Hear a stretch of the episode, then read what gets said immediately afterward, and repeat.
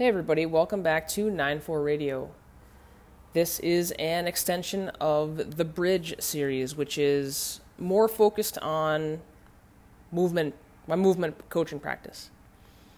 With the Bridge, I bridge the gap between physical therapy and full confidence in all levels of daily activity through assessment, programming, and one-on-one training. And It may sound very similar to a company called Active Life, and that's kind of by design. I am taking part in Active Life professionals' education, continuing education. I am learning practices and assessment tools and coaching through listening and interacting with some of the best physical therapists, chiropractors, and coaches out there. And today I want to actually talk about an Instagram post I was, this was maybe a week ago, I ran into, and the founder of Active Life, Sean Pastuch, has these whiteboard videos, I guess, on Instagram, and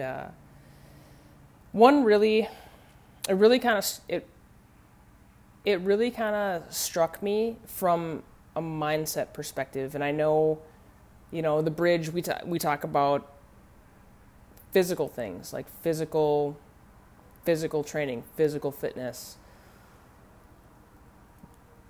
This kind of, when you see it in one thing, you see it in everything. And this is one of those things. So mindset and identity and athletics, it all kind of rolls into one. And so we're going to talk about it here. But Sean had written that pursuing sport and pursuing health are not aligned. Those are not the same goals. If you want to be the best athlete in the room at a certain sport,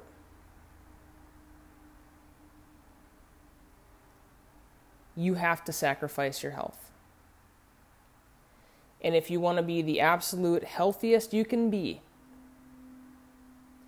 you have to sacrifice being the best athlete at a certain sport. I 100% agree with that, and I'm going to tell you why.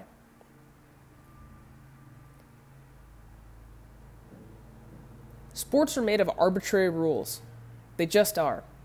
No sport is designed to make the best, most well-balanced, healthiest athlete ever, right? Even the sport of CrossFit that touts crowning the fittest man and the fittest woman in the world.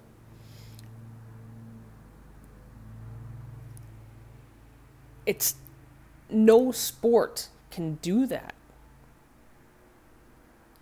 It's all based on arbitrary rules. It's just like a board game, except everybody has decided that these rules of the sport exist.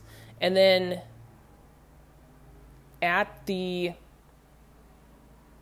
maintain the integrity of the sport, you have to fit yourself in a box. And you just sign up for it. There's no judgment. Like, I played basketball when I was in high school. I really enjoy basketball. I was in track when I was in high school. Played golf. I still play golf. I am adhering to wildly arbitrary rules. And that's 100% the case because depending on who I'm playing with, I will change those rules. And guess what? I'm not on the PGA Tour. I'm not on the LPGA Tour. I'm not in a tournament. I get to make the rules, right? We get to change the rules. With sport, your people are following a set of arbitrary rules, and with that, the rules create the framework for the integrity of the sport. So you have to make your body fit the rules of the game, there's no other way to do it if you're going to be the best. So what do I mean? Like, what do we mean by that? That doesn't, like, it seems kind of theoretical, and like, it probably is. But if you think about it, the best basketball player doesn't necessarily have, like, the healthiest body composition or, like, the best body composition. The bodybuilder that wins the bodybuilding championship, they are not healthy. They don't have a healthy body weight or a healthy body fat. Guaranteed. Stage day, for sure. They are not strong at all. Like, in their training cycle, when they are on the stage, they are just about certainly their weakest. They're most dehydrated. Their lowest amount of body fat. That's it. Football players, same thing. You look at so many, like, offensive linemen, defensive linemen that play in the NFL, they leave the NFL and retire, and they lose hundreds, literally hundreds of pounds. Same thing with college athletes, like college linemen. They will lose hundreds of pounds, 150 pounds, 75 pounds. They will just lose a ton of weight. So you can't tell me that in the pursuit of that sport, they were as healthy as possible. I watched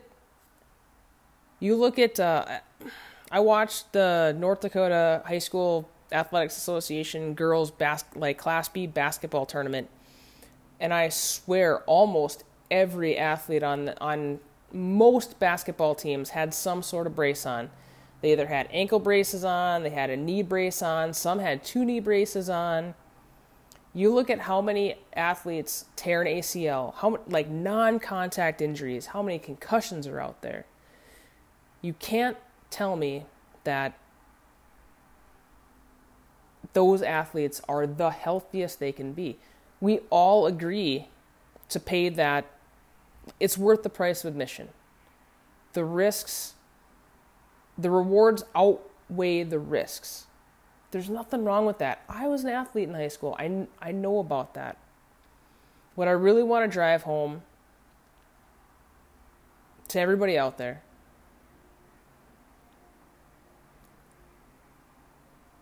is to set yourself up for when you're not an athlete anymore.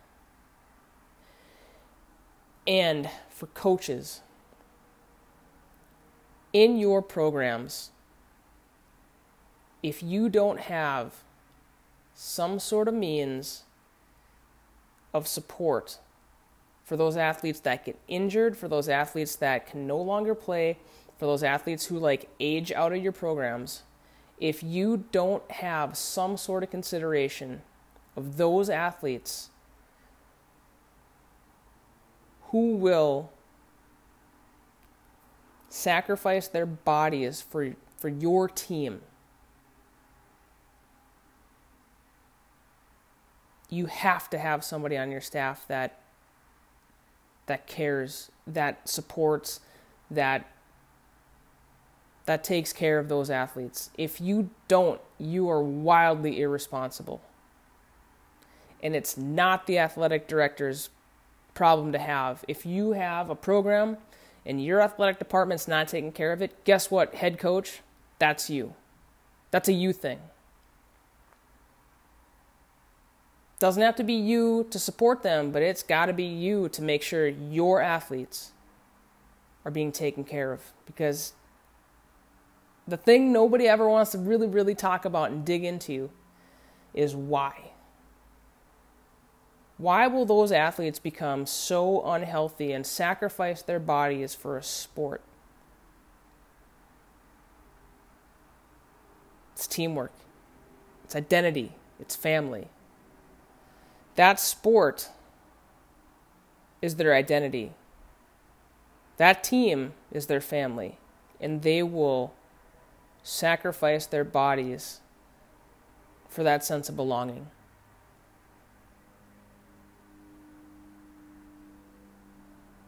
There's no other way around it. The sport gives a lot to its athletes, but it asks for a lot too. And as the authority, right, as the adults in the room, the coaches are responsible to instill in their athletes the fact that their worth isn't tied to their playing time. And if they get injured,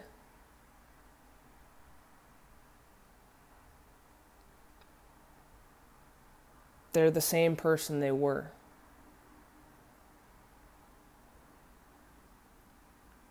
There's a huge, like that's the first time, in a lot of cases, that's the first time a kid's identity is really, really, really tested.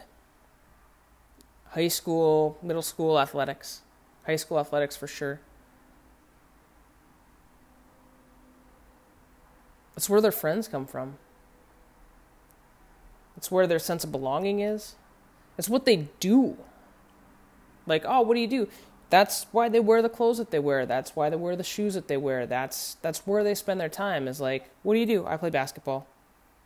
What do you learn in school? I don't know. I play basketball. Sweet. Okay. And then guess what happens when you tear your ACL when you're a 10th grader? What are you? You're not a basketball player. You don't go to practice. You're on crutches. You got this big, huge knee brace. You got to figure it out on your own.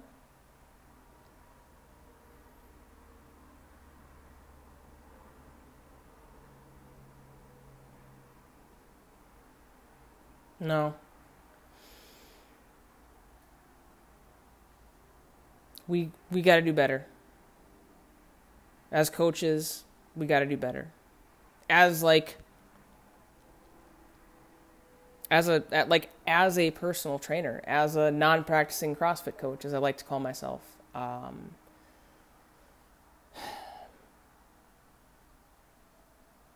instilling tools into the very fiber of your athlete is so unbelievably valued, because those are the life skills that these kids are learning and these adults are learning. I mean, adults are just big kids. I am not, my heart isn't much different than it was when I was 13 years old. I'm still that kid that shoots hoops in the driveway. You know, I'm still that kid that does that. That's still me. That's where I go to think. That's go to Claire for that's who I am. I never had any injuries. I wasn't a great athlete, so I went from being a high school athlete to being a soldier. It's no different. It's a big conversation, though. I don't have the answers for this. I don't know how to do it. I just know that we need to do it.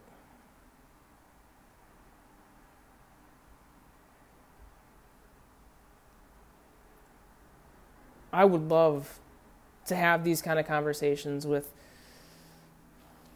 an athletic department, with a crew of coaches. I would love to be a part of the solution.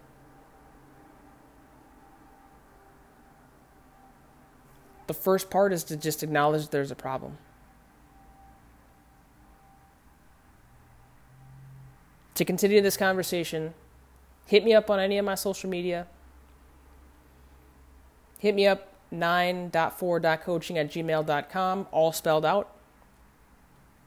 We'll catch you next time. Thanks.